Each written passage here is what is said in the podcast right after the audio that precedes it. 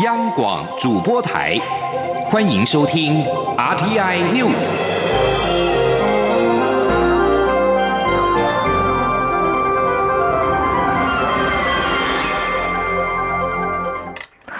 各位好，我是张睡华，欢迎收听这节央广主播台提供给您的 RTI News。考量国内疫情防控情形以及量能，还有人道的和平性之后，中流行疫情指挥中心指挥官陈时中今天宣布，从八月十三号的零点起，开放国人两岁到六岁以下的陆籍子女可以申请入境。记者肖兆平报道。在考量国内防疫量能以及人道与弱小优先原则，中央流行疫情指挥中心在日前宣布，七月十六号起，两岁以下持我国居留证的陆籍子女可申请入境台湾。经过这段时间的评估后，指挥中心进一步放宽限制，宣布八月十三号零时起，开放两岁到六岁以下者可申请入境。指挥中心指挥官陈时中表示。逐步开放是一开始就定调的方向，不过以弱小为优先还是根本原则。相关执行细节则由移民署接续处理。他说：“八月十三日起，好零时起，好二岁至六岁的陆籍子女可以申请入境，父母得陪同，可以陪同。”那整个六岁以下相关子女及其陪同的父母均得返台。那后续由内政部移民署哦，就相关的哈程序来执执行。那这里面入籍的子女目前到有的资料，好，但不会全部都回来了哈。不过现在有的资料的人的人数大概是五百三十二人。好，那本来不能够回来的父母陪同的增加的大概六十八人。虽然指挥中心宣布当下其新闻稿提到有持居留证的文字，不过会后则进一步修正，强调不需持有居留证也可以申请入境。指挥中心坦言，现阶段防疫以及人伦兼顾确实还很难达到两全其美，因此每项措施可能无法让所有人都满意，期望各界能够谅解。而对于边境管制的开放，指挥中心也重申，政府会在不冲。及疫情防控下，会再进一步积极评估，逐步推动下阶段的处理措施。中央广播电台记者肖兆平采访报道。中央流行疫情指挥中心今天并公布，国内新增一例 COVID-19 武汉肺炎境外移入确诊病例，个案是一位从菲律宾返国的五十多岁男性，案四八一。目前防疫单位已经掌握接触者十八人。此外，由于越南近期发生了本土疫情，而且部分地区已经发生了次波感染，考量越南的疫情发展，因此指挥中心即日起宣布，将越南从低感染风险国家调整为中低感染风险国家。对于是否开放中国大陆籍的境外救生入台就学，教育部和陆委会有不同看法。教育部长潘文忠今天表示，维护境外生的就学权益是教育部努力的目标，两部会近期将会再进行商讨。教育部希望利用暑假的黄金期，让包含陆生在内的境外生都能够尽快回到台湾继续学业。记者陈国伟报道。教育部上周原本宣布即日起开放各国各年级旧生申请来台，但因大陆委员会对于两岸情势的考量，而改口表示陆生不在这次的开放对象，并对各大专校院重发公文。教育部长潘文忠十二号在教育部部务汇报前表示，每个境外生回到台湾都需要经过十四天的居家检疫，所以暑假是让境外生来台最合适的时间。教育部将在和陆委会主委陈明通进行意见交换。近期两个部会，还有我们其他几个跨部会啊，也会再进一步的做商讨哈。那希望能够善用暑假这个最黄金的时间啊，能够呃让境外的同学，包含陆生啊，也能够在这个阶段尽快的回到台湾来继续他们的学业。潘文忠强调，要兼顾境外生就学权益以及维护国人健康，检疫能量就是关键点。目前每天持续有境外生来台，有时单日会多达一百多人。因为从桃园的一航下、二航下，甚至连松山机场这个小港机场，也都有因为国外的班机啊。可以来啊！我们也都在各个机场设置专柜，以这个最标准作画的程序啊，让学生一旦入境后，就在专柜来受理报到之后，就直接以简易车辆来送达检疫的场所。我想这样的一个作业。是一个能够确保国人健康安全啊！我想我们会做到最严谨的程度。至于十九个地区以外的新生何时才能入台，潘文忠说，后续将依据各校目前境外生人数进行研判，会在近期让境外生逐步回台。中央广播电台记者陈国伟台北采访报道。美国卫生部长阿扎尔今天下午大约一点四十分搭乘专机离台，结束了四天三夜的访台行程。他在临行前表示，这次来台收获良多，他得以第一线的体验台湾活跃的开放、民主、透明制度，并且实地的了解台湾各项防疫抗疫措施。美国将会持续在安全、经济、卫生、保健等领域支持台湾。台湾是美国的朋友和伙伴。我外交部表示，他这次来访成果丰硕，除了和我方的高层互动之外，双方并且就疫苗等等的事宜深入交换意见。见证签署的台美签署卫生合作备忘录，则是重申确认台美双方因应全球卫生挑战还有疫情的相关合作。记者王兆坤的采访报道。外交部表示，阿扎尔这一次率团访台，达成多项实质成果。除觐见蔡英文总统、接受副总统赖清德款宴、拜会外交部长吴钊燮、卫福部长陈时中等部会首长外，阿扎尔率领的美国卫生部专家团队也与前副总统陈建仁等我国内防疫专家学者举行对谈，双方就疫苗、治疗性药物、未来的检测合作等事宜深入交换意见。他见证台美签署卫生合作备忘录。与陈时中签署共同声明，重申确认台美双方因应全球卫生挑战及疫情相关合作，另于台大发表演讲，肯定台湾防疫成果，获得广泛回响。外交部发言人欧江安说：“这次阿扎尔部长来访是美国卫生部长首次访问台湾，也是自一九七九年以来访问台湾排序最高的美国政府阁员。”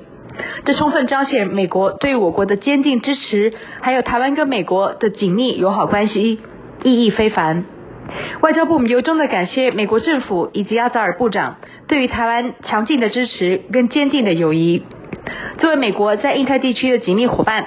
台湾将努力对于全球共同关切的议题做出更多的贡献。我们也将持续深化台湾跟美国各领域的全球合作伙伴关系。外交部指出。阿扎尔在各场合公开致辞中，转达美国总统川普对台湾的坚定支持与友谊，并肯定我国捍卫民主、透明及开放等共享价值。他也盛赞台湾在公共卫生与医卫产业的领导地位，我国防疫成果堪称全球最成功的表率之一。深信世界卫生组织与国际社会能受益于台湾的抗疫经验。外交部说，阿扎尔特别强调。中国共产党长期阻挠台湾参与全球卫生事务，严重忽视台湾两千三百万人民的健康人权。美国将持续提供协助，让台湾在公共卫生等重要议题上做出贡献。中央广播电台记者王兆坤台北采访报道。近来，香港局势引发国际关注。兼任民进党主席的蔡英文总统今天在中常会前，也针对香港情势的严峻变化发表谈话。蔡总统表示，当人民群起抗争，政府应该设法和人民沟通，解决争议，而不是压迫人民、剥夺自由和人权。蔡总统再度呼吁北京当局，唯有和香港人民诚恳对话，才能够解决争议，让香港的社会早日回归平静。民进党也会信守承诺，持续支持香港，并提供港人必要的协助。记者刘玉秋报道。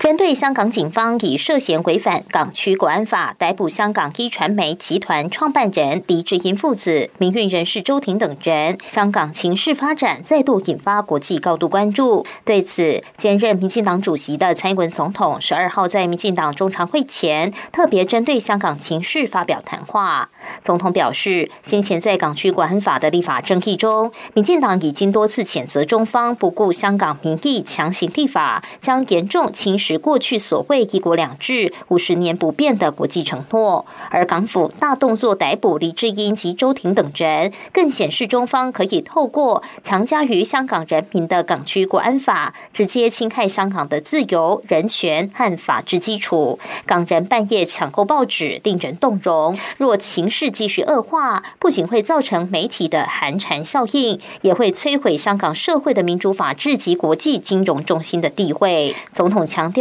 台湾经历过威权体制，民进党员也历经过大逮捕，非常清楚，阻绝人民的意志绝对不会成功。台湾也曾经从威权走向民主，我们的党员同志从党外到创立民进党，也经历过大逮捕的恐怖的气氛，以及媒体被要求秩序一言堂的时代。那么我们都很清楚，人民反对专制压迫，只是为了捍卫自由和人权。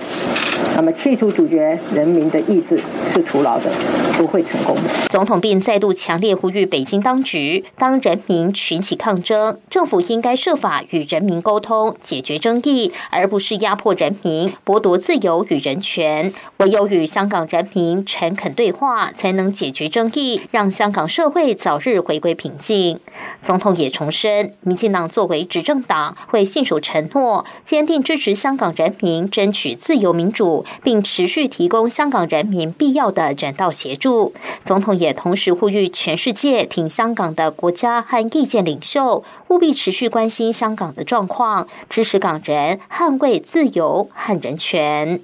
中广电台记者刘秋采访报道。在外电消息方面，香港一传媒集团创办人黎智英三父子及一传媒四名高层，因为涉嫌违反港区维护国家安全法等罪名，十号先后被警方拘捕，在十一号晚间陆续获得保释。黎智英也于今天的凌晨获释。根据报道，黎智英是以港币五十万元交保外出。李志英今天中午返回香港一传媒的大楼办公，获得员工热烈欢迎。他并且发出推文，以英文写下“感谢上主的恩典和你们的支持”。推文马上获得大批网友留言，为他打气加油，并且感激他为香港的努力。此外，十一号香港人爆买香港苹果日报，加印到五十五万份，仍显不足。而今天则持续有民众以购买实体报纸来支持，同时头版也有九商刊登全版广告支持。另外，被香港警方指涉违反。港区国安法而扣留超过二十四小时的前众志成员周庭，在十一号晚上的十一点也获准保释。周庭表示，这次被捕非常突然，坦言是四次被捕中最可怕的一次。他说，保释金高达二十万港元，旅游证件也被没收。他形容这是政治拘捕。在俄国对进行人类试验为期不到两个月之后，俄罗斯总统普廷十一号宣布，俄国已经成为全球第一个获得监管批准 COVID-19 疫苗的国家。俄罗斯主权财富基金俄罗斯直接投资基金的执行长德米崔耶夫十一号表示。俄国将这款疫苗命名为“史普尼克五号”，并且已经获得全球超过二十国的订单，总数超过十亿剂。莫斯科当局在最后试验完成之前就决定授权批准疫苗，引发部分专家忧心。不过，普廷和俄国其他官员表示，疫苗完全安全。德国卫生部长史巴恩今天表示，俄罗斯的疫苗尚未经过充分试验，并补充说，研发疫苗的目的是要有一个安全的产品，而不只是为了成为第一个开始对人们接种疫苗的国家。COVID-19 疫情持续肆虐全球，虽然目前尚未有任何一款疫苗在临床试验证明有效，但世界各国仍然已经下单预购至少五十七亿剂的疫苗。马来西亚最后一头苏门答腊犀牛伊曼在多年来的繁殖计划都失败后，已经在去年十一月死亡，只遗留了一些外皮、卵子和组织。现在科学家们正寄望于干细胞技术的试验，利用伊曼及另外两头死亡犀牛的细胞，期盼让这种犀牛能够死而复生。马来西亚国际伊斯兰大学分子生物学家伊莎向路透社表示，他们很有信心，如果一切运作顺利，事情并非不可能。但负责这项计划的科学家希尔德·布兰特和钱利表示，这个过程距离要制造出全新的动物还远得很，而且即使可行，这种动物也会因为缺乏基因的多样性，可能对其长期生存构成威胁。苏门答腊犀牛是世界上体型最小的犀牛，曾经在亚洲各地都可以接见到它们的踪迹。这里是中央广播电台台湾之音。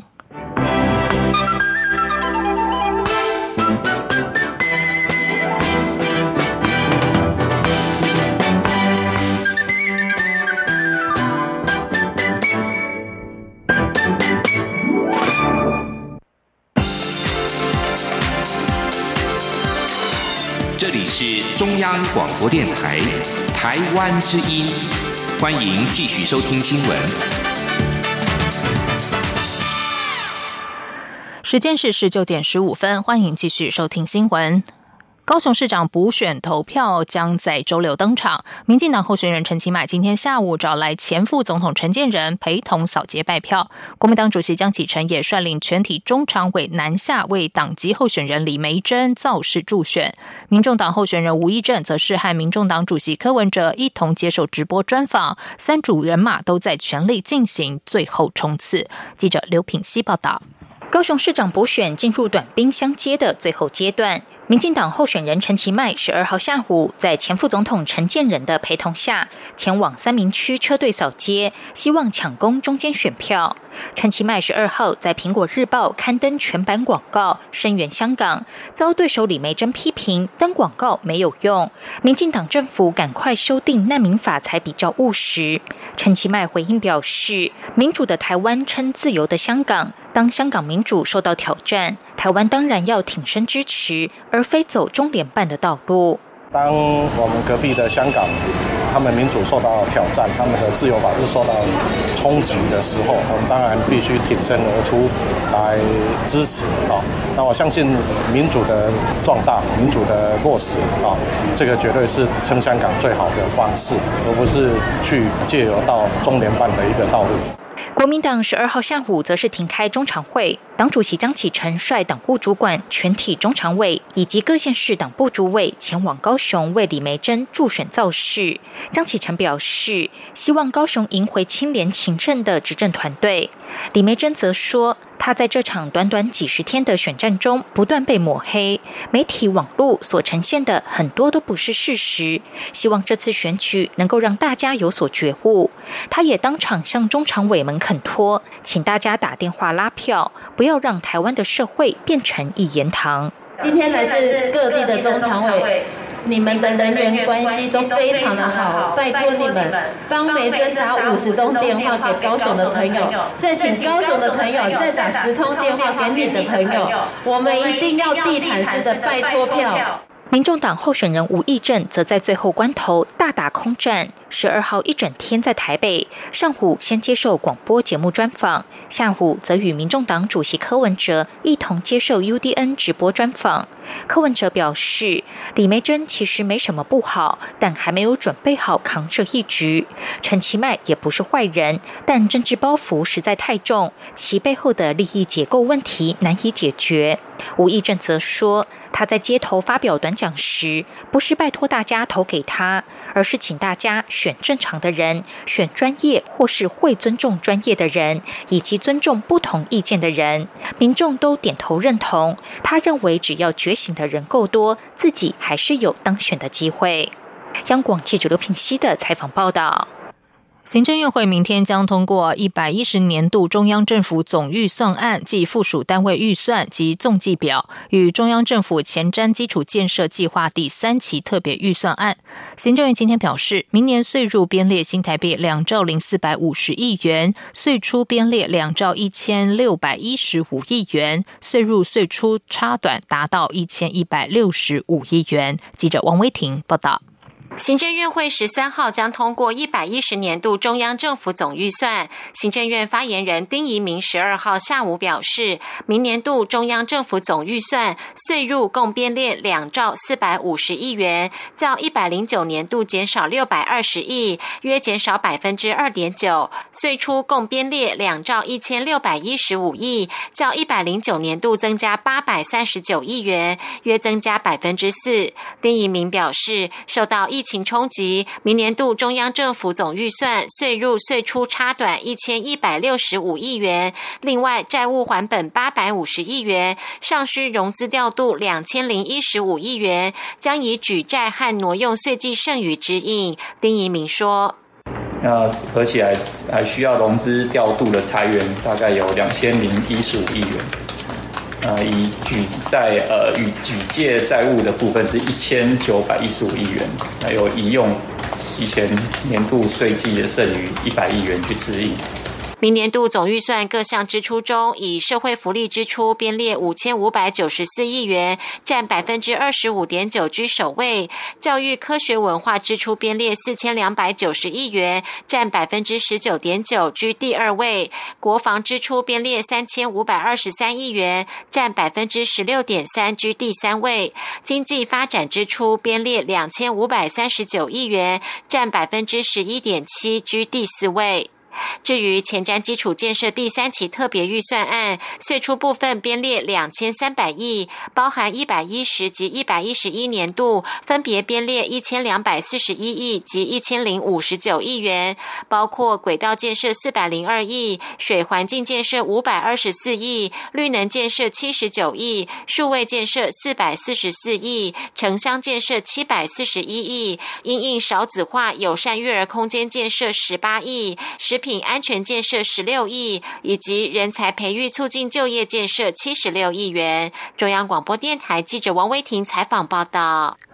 文化部推动国际影音平台，因为外界争议，决定终止和公示委托案。原本强调希望在明年一月如期推出的文化部长李永德，今天松口，国际影音平台推出时程恐怕会延后两到三个月，同时也不排除改采标案形式，让民间团队执行，一切都还在演绎中。记者江昭伦报道。文化部长李永德十二号与媒体查叙，针对纷扰不休的国际影音平台，李永德松口表示，不排除以标案形式进行，而非原本规划委托公司执行，推出的时程也将延后，无法在明年一月一号推出。李永德说：“我们今年会用所谓的就类似那种标案的，叫做规划案哈，规划案来做嘛哈。那规划案来做，它就是把整个平台的技术规格哈，先把它哈，这个这个这个这个设定，然后。”然后，然后通过嘛哈，然后内容的 format 哈，大概也有哈这个一定的一个规格嘛。那么，所以到了明年正式预算通过之后哈，那么我们再来就是说针对这个规划案哈，来找这个营运团队。李永德表示，原定四千五百万的前导预算经费将会缩减。至于前脑专案的执行团队与未来营运团队是否一样，都还需要讨论，也可能突破一个媒体的框架，采联队方式来执行都有可能。刘勇德强调，民间创意无限，如何让平台的内容被国际看到，如何与国际观众互动，都会要求营运团队提出规划。至于未来国际影音平台的内容，李永德强调，新闻播报会占一定比例，包含国内外英文新闻。此外，也希望透过短片介绍台湾各产业特色、各领域隐形冠军或台湾的生态文化等面向。除了网站之外，也会推出 App，将台湾行销到全世界。中国电台记者张昭伦台北采访报道。为了鼓励企业推动优于法令的友善员工措施，劳动部每年办理推动工作生活平衡补助计划。近期为协助企业因应疫情影响，扩大补助企业办理工作生活平衡措施。劳动部今天指出，截至七月底，已经核定补助两百四十二家企业，共新台币一千三百二十七万多元。受理申请期间将延长到九月底。记者杨文君报道。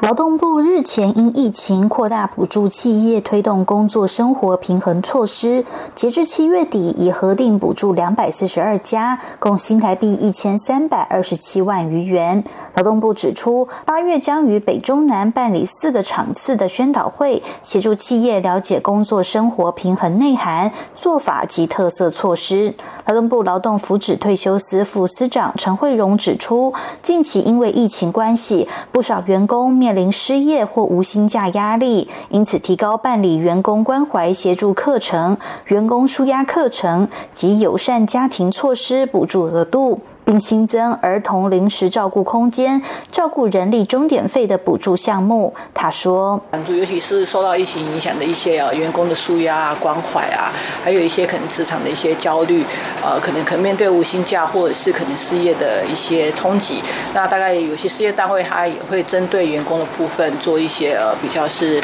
呃关怀会需要部分。”劳动部举例，像是友善家庭措施的部分，企业规划着重在户外家庭日，例如西边夏令营、户外生活体验、环湖亲子骑行。此外，在课程办理方式，改采小班的方式授课，或以视讯方式进行，以兼顾防疫与同仁的身心舒压需求。根据统计，在儿童临时照顾空间跟长者临时照顾空间的部分，共有九家提出申请，包含八家儿童、一家长者，补助每家平均六万元。至于照顾人力钟点费的部分，目前已经有一家提出申请。劳动部提醒，这次因应疫情，受理申请期间将延长至九月底，企业可以把握时间规划办理。中央广播电台记者杨文君台北采访报道。接下来进行今天的前进新南向。前进新南向。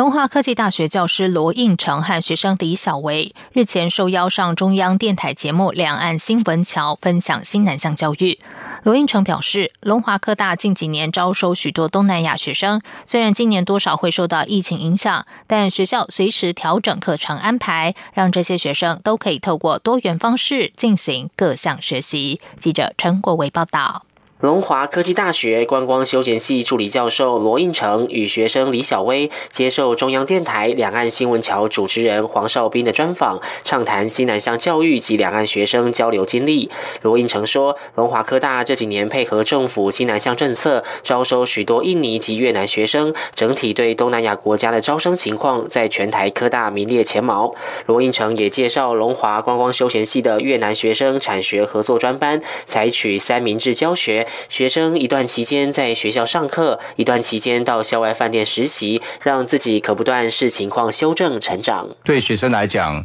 当然这一波疫情受到一些影响，但学校也很快做出阴影，就是说我们在学校课程安排上，我们就做了一些调整。嗯，那所以其实，在这些的新南向的学生来讲，他们在课堂上的这个吸收上来讲，其实就算还蛮多元的啦。李小薇则分享，去年代表观光休闲系到越南参加越南国际精英杯葡萄酒品评技能竞赛，过程中深刻感受到不同国家文化呈现出的多元面貌，而他也克服了各种心理压力，最后拿到个人组金牌。他也提到，过去曾四次到中国大陆和当地学生交流，并参加闽港澳台精英领袖营，从中也看见中国大陆学生争相上台学习的一面。要推派代表的时，大陆学生。一定是最踊跃的，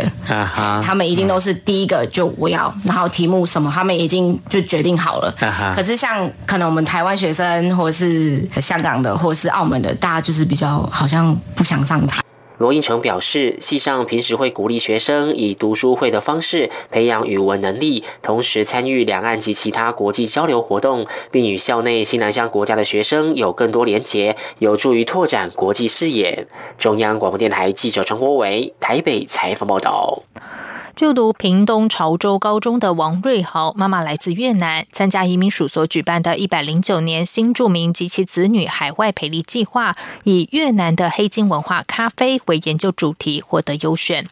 王瑞豪由老师蔡继言指导，以新南向政策为发想，从探讨越南经济发展的角度切入，联想到闻名世界的越南咖啡。王瑞豪表示，他先以外婆家的咖啡店为研究对象，进而访问附近的咖啡摊贩，最后慢慢的扩大研究范围和对象。王瑞豪带着妈妈还有蔡继言拜访无数的店家，深入探讨咖啡创造出的庶民经济效益，以及分析咖啡在越南经济成长中所扮演的的重要角色。